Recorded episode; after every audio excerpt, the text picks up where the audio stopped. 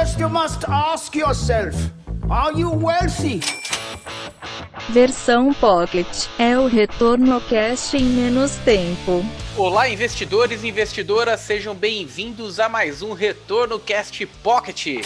Estou eu, Luiz Felipe Vieira, juntamente com Felipe Medeiros, para falarmos de um tema que não é nada simples para a cabeça do investidor. Curto prazo, o assassino dos investidores. É, Felipe, esse é um tema até bastante falado, principalmente por conta de alguns incentivos de rentabilidade milagrosa no curto prazo e psicologicamente até compreensível, né? Que as pessoas queiram de fato enriquecer no curto prazo para poder usufruir mais tempo, né? Para aquele resultado positivo. Mas no final das contas, não é isso que os dados e a estatística de investimento comprova pra gente, né? Então, esse é uma coisa que é bem complicada mesmo por conta da psicologia humana até, né, cara? Porque tem um, um viés cognitivo, né, um viés comportamental aí das finanças, que se chama lacuna de empatia. Eu gosto bastante desse nome porque o que, que esse viés diz, né? Que é muito difícil para o ser humano enxergar, né, o, o benefício que ele vai colher quando ele tá muito distante, tá muito lá na frente, né? Então eu acho legal esse nome porque é meio que assim, a pessoa, ela não consegue ser, ter empatia com ela mesma do futuro. Então assim, pensando, por exemplo, na pessoa que, que quer emagrecer, todo dia ela tem que enfrentar uma decisão. Putz, eu ter a minha satisfação agora, né? Eu, eu ter aqui o meu prazer nesse momento, né? Ou eu ficar mais magro, sei lá, daqui a dois, três, seis meses. Então é difícil ela ter simpatia com ela daqui a seis meses. Ela falar, ah, dane-se o eu de seis meses, eu quero o meu prazer agora. Então eu vou comer o meu bolo de chocolate e ser feliz, né? E eu acho que tem tudo a ver com, com isso que você tá trazendo aqui, cara, que é isso, né? O investidor, ele olha, pô, todo mundo indica eu investir a longo prazo e tal, mas eu quero usar meu dinheiro agora, não quero usar meu dinheiro daqui a 20, 30 anos, né? Então, quero enriquecer amanhã, né? É isso aí. Então, então dane-se se eu vou correr risco, se o meu eu lá daqui a 20 anos vai estar tá pobre. Não quero saber, eu vou arriscar agora e tentar ficar rico amanhã. Então é, é, realmente isso, cara. É bem difícil. O nosso cérebro, ele nos engana, né? Ele quer o prazer de agora e faz a gente tomar essas decisões erradas do ponto de vista de finanças, né? Não, perfeito.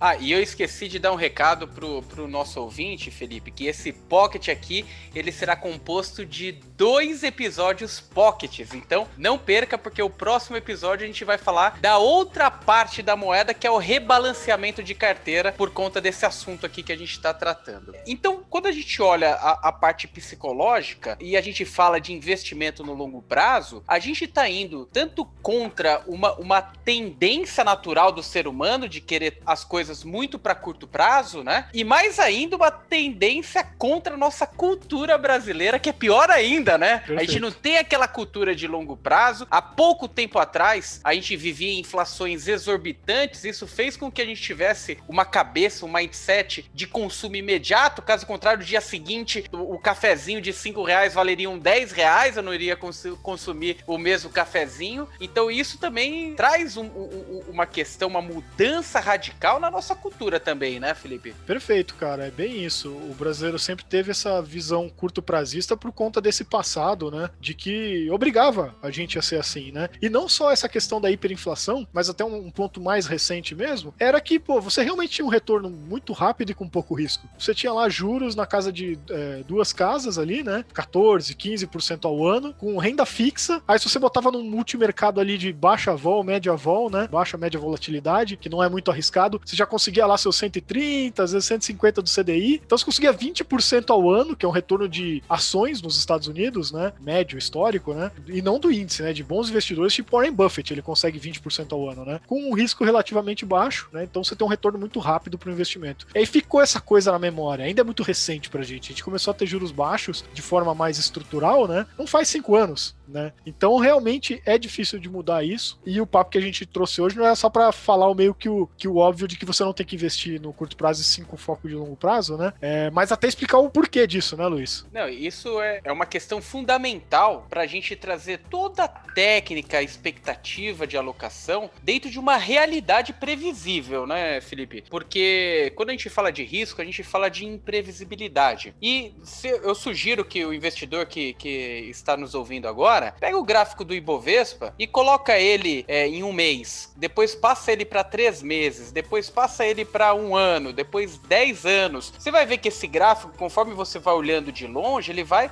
ele vai se tornando uma linha mais contínua, né? Ou seja, o longo prazo tem premissas diferentes desse movimento de curto prazo que, que muitas vezes é irracional. Até um ponto legal para a gente trazer, a gente já trouxe em outros episódios, é, é a questão do S&P 500. Né, a gente estava falando um pouco disso é, e eu acho que, que vale a reflexão sobre isso. Quando a gente pega o S&P 500 de 1926 até 2015, no diário, no dia a dia, computado, nós temos 54% dos dias do S&P positivo e 46% dos dias negativos. É Quando um cassino pega... praticamente, né? Não, quer jogar a moedinha para cima, jogar a moedinha para cima. Quando a gente pega o trimestre, 68% do trimestre dos trimestres positivos, 32% negativos. É, só, ano... só, um detalhe, tá? Quando o Luiz fala trimestre, assim, ele tá querendo olhar uma janela, tá? Não quer dizer que é o, o trimestre, ah, de 1 é, de janeiro até 30, 31 de março? Março vai até 31, né? Até 31 de março, né? Ele quer dizer uma janela trimestral. Então pode ser, sei lá, é, do dia 25 de janeiro até o dia 25 de abril, entendeu? É uma janela, né?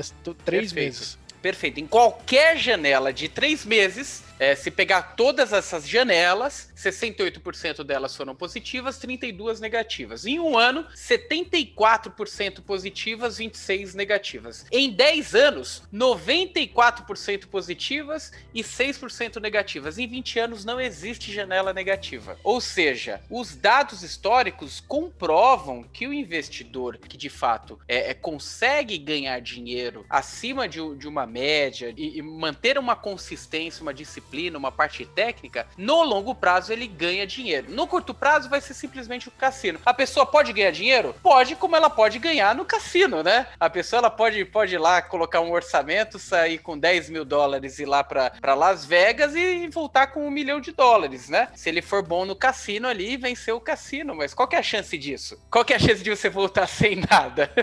É, e se for para ficar fazendo aposta, aí tem coisa melhor, né? Você compra lá um bilhetinho de. Eu não sei quanto que tá hoje, deve, acho que deve estar tá uns 1,50, 3 reais, não sei. De Mega Sena, e se você ganhar, aí você ganha milhões, né? É, pelo menos, né? É aí fica milionário mesmo, né? É, pronto, já que é pra fazer cassino, né? Ou, ou, pelo menos tem alguma diversão também, né? Que nem indo pra Las Vegas, vai lá gritar e torcer pela roleta e tal. Porque a bolsa nem, nem diversão não é. Quer dizer, talvez pra alguns é, mas a maioria da pessoa, das pessoas que fazem day trade, essas coisas, vive, na verdade, muito estressado, né? Mal dorme à noite. Então, nem é muito divertido se parar pra pensar, né? Perfeito. E, e quando a gente vai pra, pra parte técnica de alocação, né, Felipe? No final das contas, o que a gente fala é muito de preservação desse patrimônio, né? Quem nessa Covid perdeu 50% do patrimônio vai precisar ganhar 100% para voltar da estaca zero. Ou seja, a, a, estrutura de diversificação de patrimônio não é para você ter o melhor rendimento. E eu garanto para você, se você diversificar os seus investimentos, no curto prazo você não vai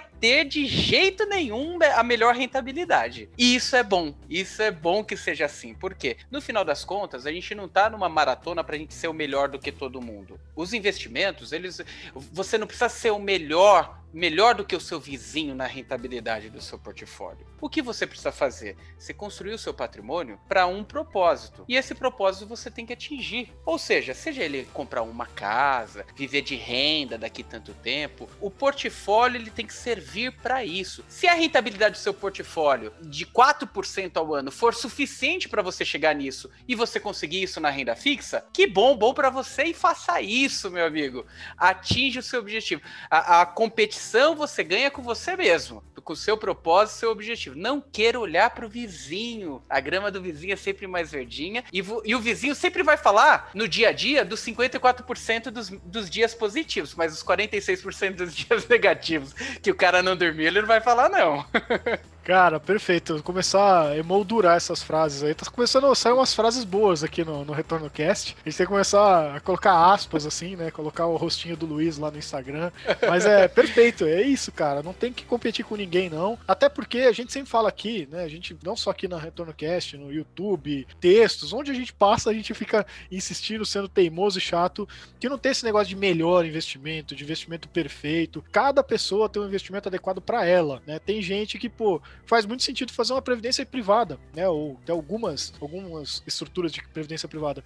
Enquanto outras, não faz o menor sentido. E é muito caro, né? Ainda mais se a pessoa precisa do dinheiro, sei lá, antes de 10 anos, 5 anos, não vai fazer sentido, vai ser muito caro. Então, cada pessoa tem um objetivo, tem um horizonte de investimento, tem uma realidade, a pessoa tá mais nova, mais velha. Não tem esse negócio de investimento ideal para todo mundo. Por isso, toma cuidado com essas dicas genéricas de, de internet, como se a mesma dica valesse para, sei lá, um milhão de pessoas, né? E não é assim que funciona.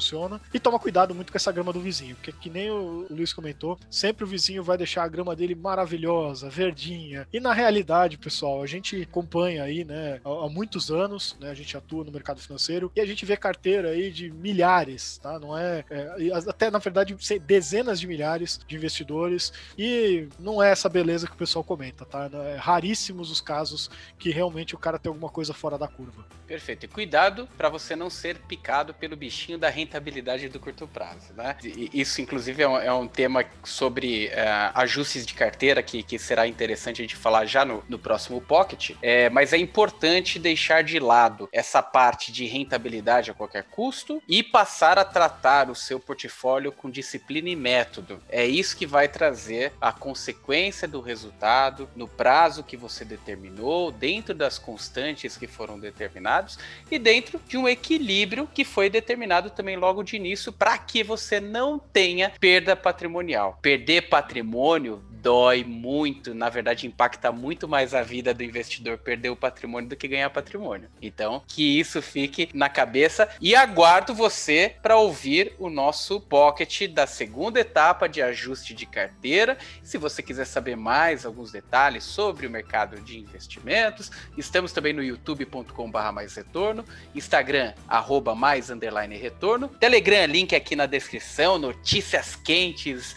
de última hora, tá ali, para você que gosta de acompanhar o mercado no dia a dia. E dúvidas, sugestões, críticas para retornocast.com. Obrigado, pessoal. Até a próxima. Valeu, um abraço. Você ouviu Retorno Cast Pocket.